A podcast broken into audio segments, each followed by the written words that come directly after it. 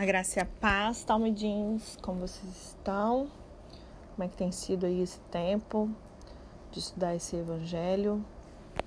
Eu espero que esteja sendo uma bênção para vocês, bastante é, informações novas, outras nem tanto, né? Mas com muita aplicabilidade para as nossas vidas, mesmo sendo um texto escrito há tanto tempo, né? A palavra de Deus é incrível. Vamos continuar então. A gente estava conversando sobre é, Mateus 8, né? Ficamos de terminar de conversar sobre o verso 5 a 13 que a gente já estudou, Jesus curando a distância ali. Mateus ele relata, né, dois milagres entre aspas gentios, né? Esse registrado aqui no capítulo 8 e também mais para frente a gente vai ver no capítulo 15 é, sobre a cura da menina Cirofenícia, né? E, em ambos os casos, o Senhor ficou impressionado com essa fé dos gentios. A gente até pontuou sobre isso ontem. Né? E além disso, nos dois milagres, nos do, nesses dois relatos, o Senhor curou à distância. Ele não chegou a ir ao encontro pessoalmente com essas duas pessoas que foram alvo desse milagre, né?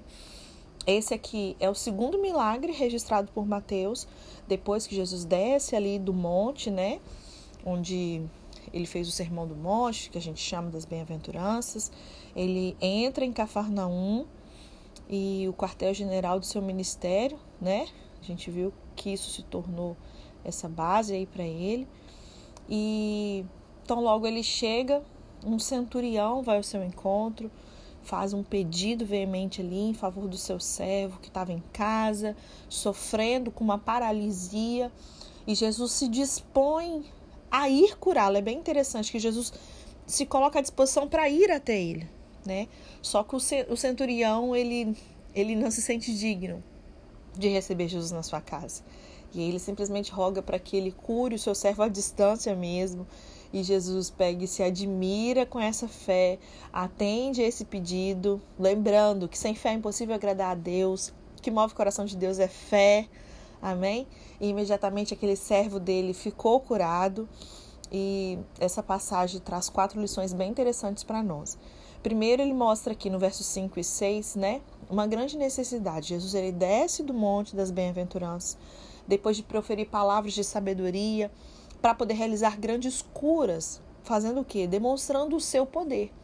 E aí esse centurião romano, que tinha sob a sua autoridade 100 soldados, né, eu expliquei para vocês ontem sobre isso, ele movido por compaixão, ele vai a Jesus, ele não era um milagre para ele, era um milagre para o seu servo. E aí ele vai a Jesus, e aqui eu já vejo um outro, né, um outro aprendizado dentro desse aprendizado. Quando pessoas, às vezes, para você, você até se move. E quando é com relação ao outro, é a dor do outro, era um soldado lá. Era um servo dele que estava doente. Mas ele se moveu de compaixão e foi a Jesus né? Às vezes vai te custar sair da sua zona de conforto para socorrer alguém, para que alguém seja curado, para que alguém seja alcançado, né? Não meça esforços para poder ajudar alguém. Amém? É, e aí ele se move nessa compaixão, vai a Jesus, né? Intercede em favor desse seu criado e o criado dele estava em casa, acamado, sofrendo com aquela paralisia. Na verdade, independente da enfermidade, né, gente, sempre traz desconforto, sofrimento mostra inclusive a nossa fragilidade, a impotência humana. Há momentos em que as nossas necessidades elas são tais que ciência, dinheiro, recursos humanos, é, às vezes doenças incuráveis, como a gente estava falando sobre né, o leproso, naquela ocasião era uma doença sem, sem cura. E aí, o que, que adianta ter dinheiro, recurso humano, a ciência ter se desenvolvido isso, aquilo outro, se ainda não alcançou aquilo ali? Nisso mostra insuficiente muitas das vezes, né? E aí é nesse momento que esse centurião, se despojando de qualquer vaidade do posto que ele ocupava, ele vai a Jesus implorando, não em favor de si mesmo, mas em favor do seu criado. Né? E aí no verso 7 a gente vê uma grande decisão. Na verdade, aqui Mateus não registra, mas Lucas, registrando esse mesmo episódio, ele destaca que os líderes de Israel, eles pleiteiam diante de Jesus a causa desse homem. Mesmo ele não se considerando digno de receber Jesus em sua casa, eles o consideravam um homem digno da atenção de Jesus, uma vez que ele mesmo, com recursos próprios, ele tinha construído a sinagoga de Cafarnaum. E Jesus, ao ouvir a súplica do centurião, resolve imediatamente atender a esse pleito. Jesus, ele nunca despreza um coração quebrantado. Falamos sobre isso já. Aqueles que se achegam com humildade, eles jamais são despedidos vazios. Jesus, ele não despreza um coração humilde e quebrantado. Spurgeon diz que o mérito é, não é o mérito, mas é a miséria que deve ser a nossa alegação para com o Salvador. Tipo assim, não é que você merece demais. Não, é entendendo quem você realmente sem Cristo, você não é nada, você depende dele, única e exclusivamente dele. Né? E a gente vê do verso 8 a 12 essa grande fé diante da de decisão de Jesus, né? que se colocou à disposição de ir à sua casa para cuidar o seu criado. O centurião se sentiu indigno de tamanha honra e roga que Jesus cure a distância.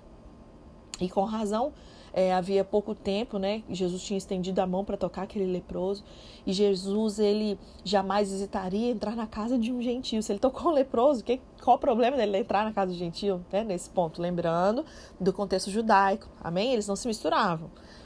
E aí, sendo um homem que exercia autoridade sobre cem soldados, sabendo que as suas ordens eram cumpridas por seus né, subordinados, subalternos ali, ele se coloca debaixo da autoridade de Jesus. Gente, quem cumpre princípios de autoridade alcança. Existe um livro, inclusive, que eu queria recomendar para vocês, que eu estudei há um tempo atrás, maravilhoso, um livro que de vez em quando a gente tem que reestudar ele, que é a recompensa da honra.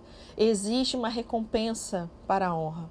Também existe para a desonra, amém? Porque tudo que a gente plantar, certamente a gente colherá. Então, quando a gente cumpre princípios, e nesse caso estamos falando sobre o princípio de submissão à autoridade, ele se coloca debaixo dessa autoridade de Jesus reconhecendo a sua majestade e soberania. E ele tem uma recompensa por isso. E Jesus fica admirado e diz ali para aqueles que o seguiam, né, que nem mesmo em Israel ele havia encontrado fé tão genuína, tão robusta, ali no verso 10. Então Jesus ele aproveita esse ensejo para emendar no ensino de outras coisas. Ele ele aproveita para ensinar né, aos circunstantes ali, que muitos gentios viriam do Oriente e do Ocidente, ou seja, do mundo todo, que eles tomariam lugar no reino dos céus, ao passo que os judeus, os filhos do reino, seriam lançados fora, na tre nas trevas, onde há choro e ranger de dentes. Spurgeon ele diz que o céu será preenchido, aleluia.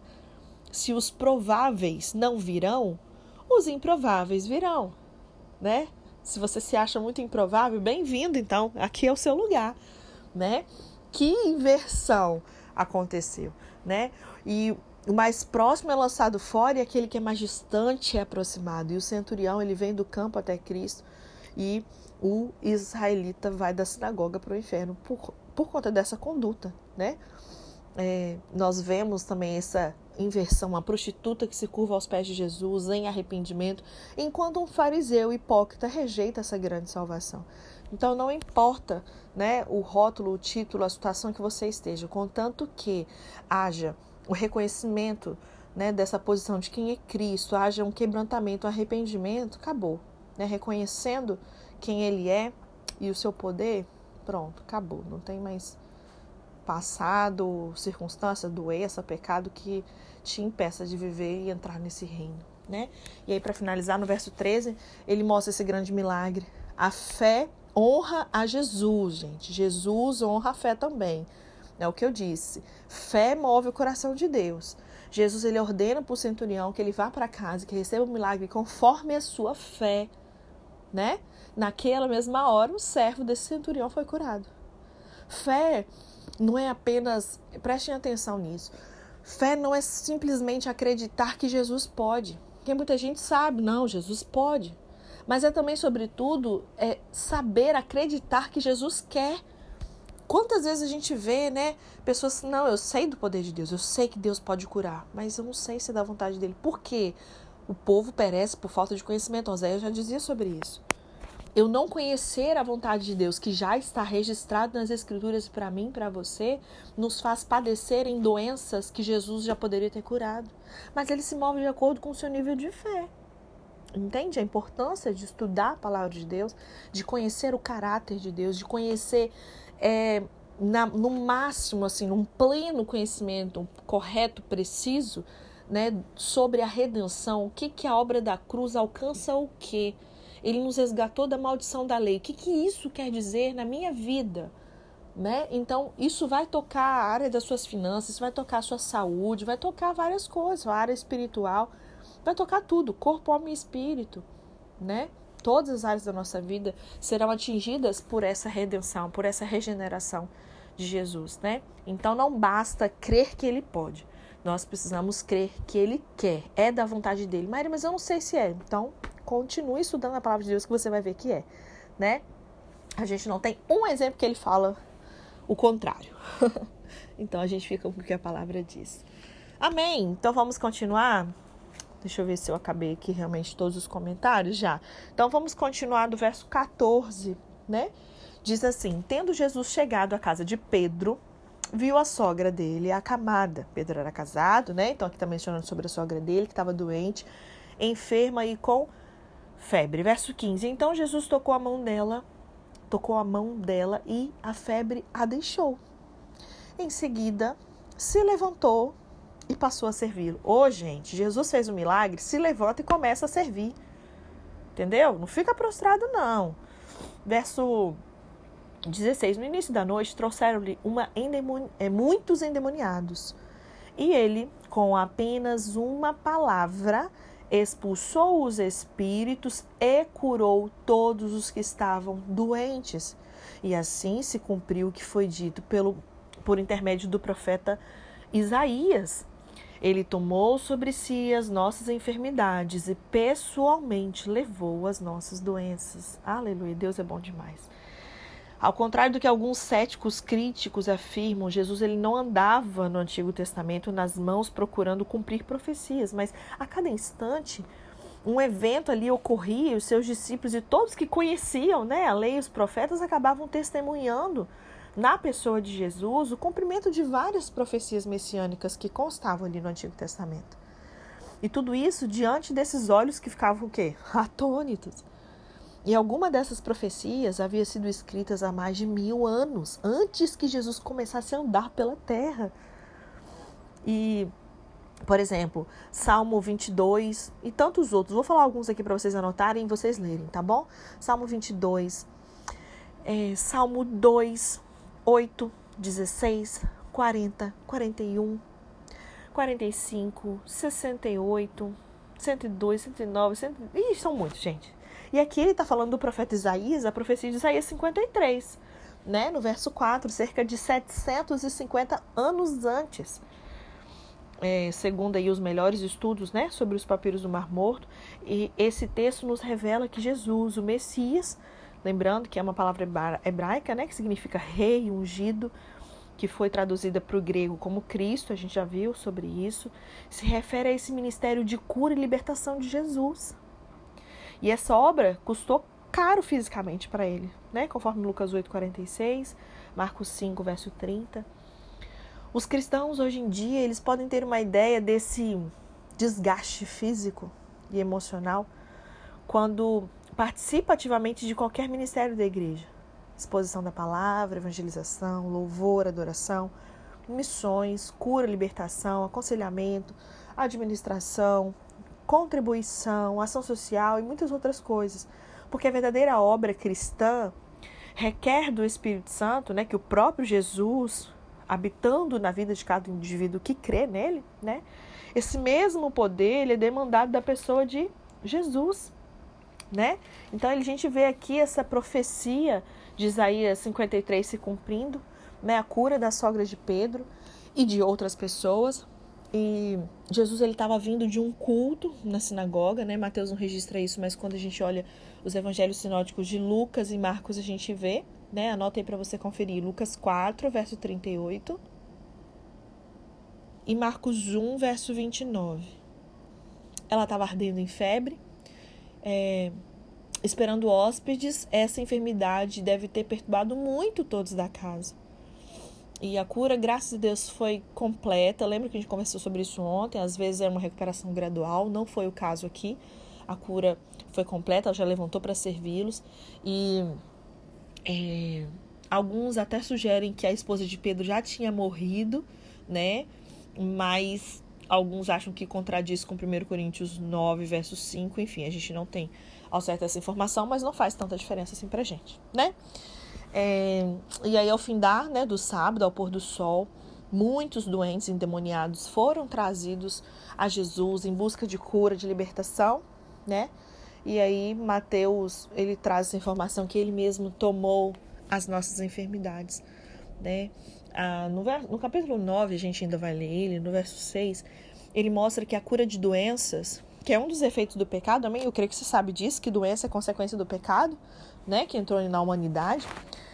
É, a cura dessas doenças efetuadas por Cristo indica essa competência dele em lidar com a causa principal.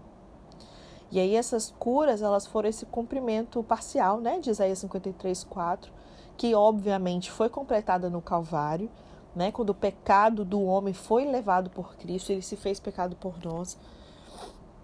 E graças a Deus, pelas suas pisaduras nós somos sarados. O apóstolo Pedro também, em sua epístola, menciona sobre isso, né? É, e aí a gente vê aqui né, essa cura da sogra de Pedro registrada nos três evangelhos sinóticos, Mateus, Marcos e Lucas. E, óbvio, existem algumas pequenas nuances que vai distinguir as narrativas de cada um deles. Né? Marcos, por exemplo, vai informar que tanto a sogra como o irmão André moravam com Pedro ali. Você pode conferir na sua Bíblia em Marcos 1, verso 29 e 30. Mateus, aqui que a gente acabou de ler, diz que a sogra de Pedro estava acamada, ardendo em febre. Marcos registra apenas que ela estava acamada e com febre, né, no verso 30. Mas Lucas, sendo médico, né, ele dá um diagnóstico mais preciso. Você pode conferir na sua Bíblia, Lucas 4, verso 38. Ele diz que ela estava enferma, com a febre muito alta. É, Monse, ele sugere que essa febre muito alta é, poderia estar decorrendo da malária, né, que era muito comum naquela região ali. É, Mateus diz que Jesus a tomou pela mão, no verso 15. Marcos informa que Jesus, se aproximando, tomou-a pela mão, no verso 31 do capítulo 1. Já Lucas, descrevendo né, Jesus como médico ali, ele completa no verso 39, dizendo: inclinando-se para ela. Mateus e Marcos informam que a febre a deixou. Lucas, por sua vez, diz que Jesus repreendeu a febre e esta a deixou. Mateus aponta que ela se levantou e passou a servi-lo, a gente viu no verso 15, né? E Marcos informa que ela passou a servi-los, e Lucas encerra dizendo: e logo se levantou e passou a servi-los. Vamos ver que lições a gente pode aprender desse milagre aqui, da sogra de Pedro? É, Pedro, nós sabemos, era um pescador, né? Jesus vai ali à casa de Pedro. É, ele tinha aquela sociedade com seu irmão André, né? E os filhos de Zebedeu, Tiago e João, lembram? Eles eram empresários da pesca. E embora Pedro tenha nascido em Betsaida, ele morava em Cafarnaum. E com ele morava o seu irmão André e a sua sogra. Pedro, ele era um homem, desculpa, hospitaleiro, abrigava no seu lar tanto a sua sogra como o seu irmão.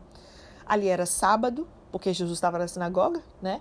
E daí ele vai imediatamente para a casa de Pedro, a pedido dos seus discípulos, mesmo sendo seu dia de descanso, ele atende os aflitos, dá prioridade àqueles que sofrem. E eu te pergunto, mesmo na sua hora de descanso, está disposto a abrir mão para socorrer quem está sofrendo?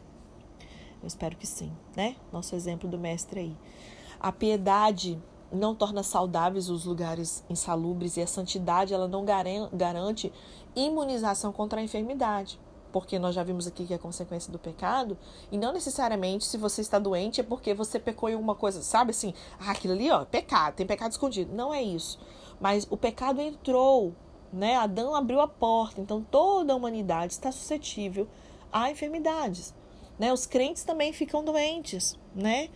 Os salvos também enfrentam terríveis sofrimentos. Amém? Óbvio que existem coisas que são causas espirituais e não biológicas, simplesmente fisicamente falando, né? É, nós precisamos o quê?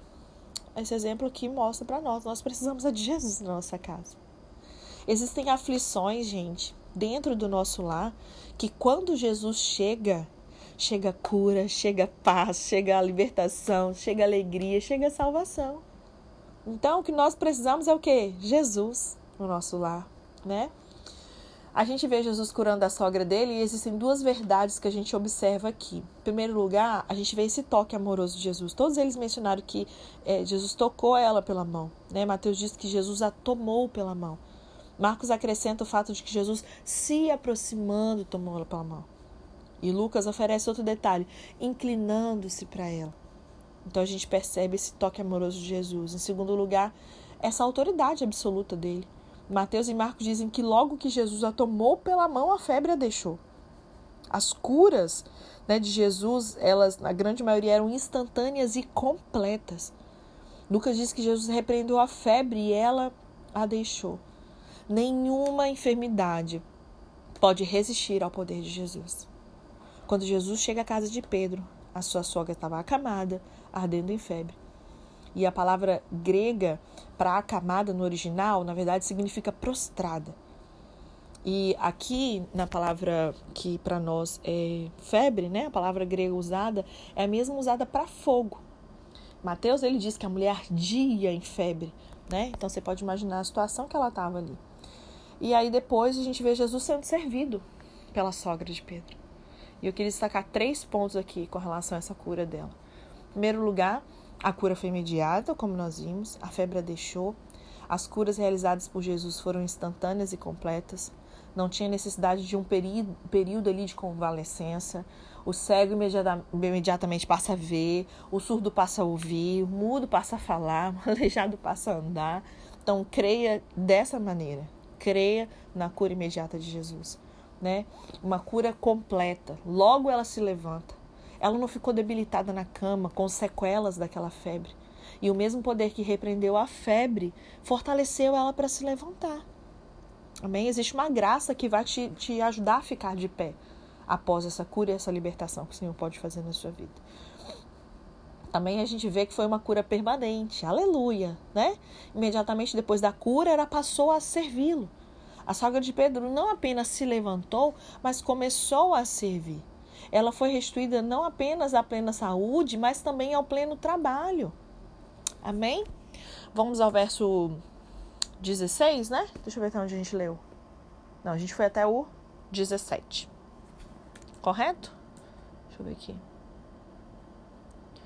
Eu comentei agora até o. Cadê Jesus? Deixa eu ver aqui, gente, pegar minhas anotações. A gente viu até o verso 15. Vamos continuar. Falta 16 e 17 para comentar né?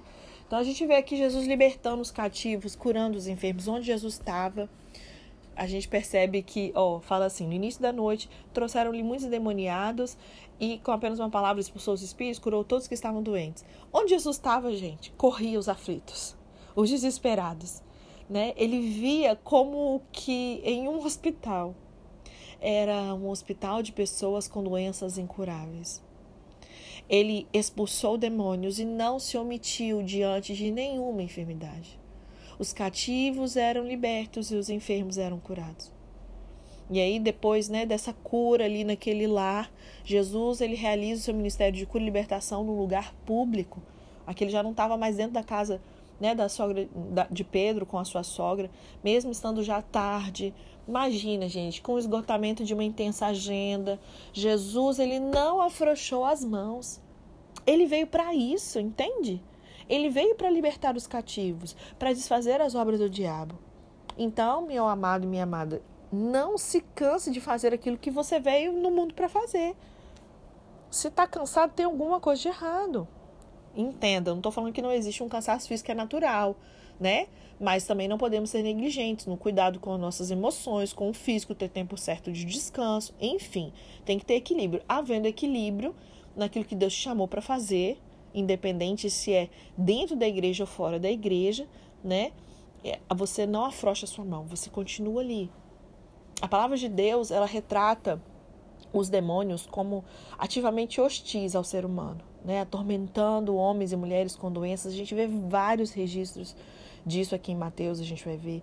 Lucas 4, 33, 35 também fala, né? Mateus 12, verso 22, Mateus 15, verso 22 também. E ele fala dessas doenças, inclusive sobre loucura, né? É, pessoas é, sendo perturbadas com demônios e, e a, consequência disso era loucura. A gente viu isso em Marcos 5, do verso 1 a 20, Também está registrado em Lucas 8, verso 27 a 29, né? E aí eu queria destacar aqui alguns pontos, né? Em primeiro lugar, os endemoniados, eles eram trazidos. Essas pessoas, elas eram prisioneiras do diabo. Elas viviam tipo no cabresto do inimigo. Eram, eram capachos do destruidor. Elas não tinham forças nem disposição de virem a Jesus. Quantas vezes pessoas vão precisar que alguém leve essas pessoas a Jesus? Eu um dia já estive assim.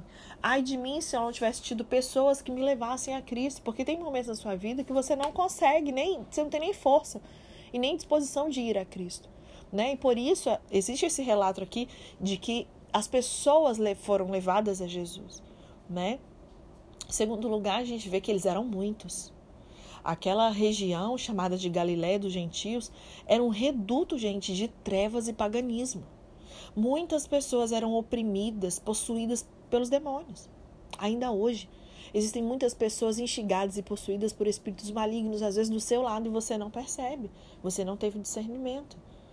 Né? A gente vê também nesse texto que elas não ficaram nessa condição, elas eram libertas. Jesus ele não usou de mandinga para poder expulsar demônio. Expulsou apenas com uma palavra. Mateus registra isso. Nada de misticismo. Amém, gente? Tem coisas que às vezes a religião usa e que não tem respaldo bíblico. A sua autoridade, né, a autoridade de Jesus, ela não decorria de fontes externas. Nem mesmo os demônios podiam resistir à sua autoridade. E relembrando, essa autoridade nos foi otorgada também. Então, se algum dia você precisar expulsar um demônio, você o faça na autoridade que há no nome de Jesus e pronto, esse demônio, você tendo o um entendimento disso, ele sai. Amém? É, a gente vê esse ministério de cura de Jesus, né, bombando aqui. São três verdades que eu queria destacar antes de a gente finalizar. A gente vê que o poder de Jesus é ilimitado. Jesus ele curou todos os que estavam doentes, todos, né? aqueles que tinham doenças curáveis e incuráveis. A ciência tem suas limitações, Jesus não. Jesus ele desconhece impossibilidade. Não existe essa palavra no dicionário do céu. Amém? Glória a Deus. Ele pode tudo quanto ele quer. O poder de Jesus também foi prometido. O ministério de cura de Jesus foi anunciado pelos profetas. E quando ele cura os enfermos, ele está chancelando as suas credenciais como Messias. Os seus milagres eram sinais de sua messianidade. Em último lugar, o poder de Jesus não é simplesmente para ele se achar, eu sou o Todo-Poderoso. Não, é um poder empático. Ei, aquilo que Deus derramou sobre a sua vida, toda a unção, todo o poder dele na sua vida é para o próximo. Tem que ter empatia. Jesus, ele tomou as nossas dores e carregou as nossas doenças. A compaixão de Jesus ela era tão intensa que ele realmente sentia as enfermidades e as dores das outras pessoas. Em nossos fardos, Jesus ele se põe debaixo da carga junto conosco e nos ajuda a carregar e nos livra de tudo aquilo. Né? Nós possamos usar os dons, a unção que Deus depositou sobre nós em favor de pessoas que se encontram cativas, presas, doentes. Amém? Então a gente finaliza, glória a Deus, conseguimos avançar, conversamos aí do verso 5 a 13 que faltava e pegamos mais um trechozinho, né, dessa salva, salvação, cura e libertação do verso 14 a 17. E amanhã a gente dá continuidade a partir do verso 18, onde Jesus vai falar dessa prioridade do discipulado, um assunto muito importante que você pode junto comigo aprender bastante, né, o preço de ser um seguidor de Jesus. Você quer seguir a Jesus?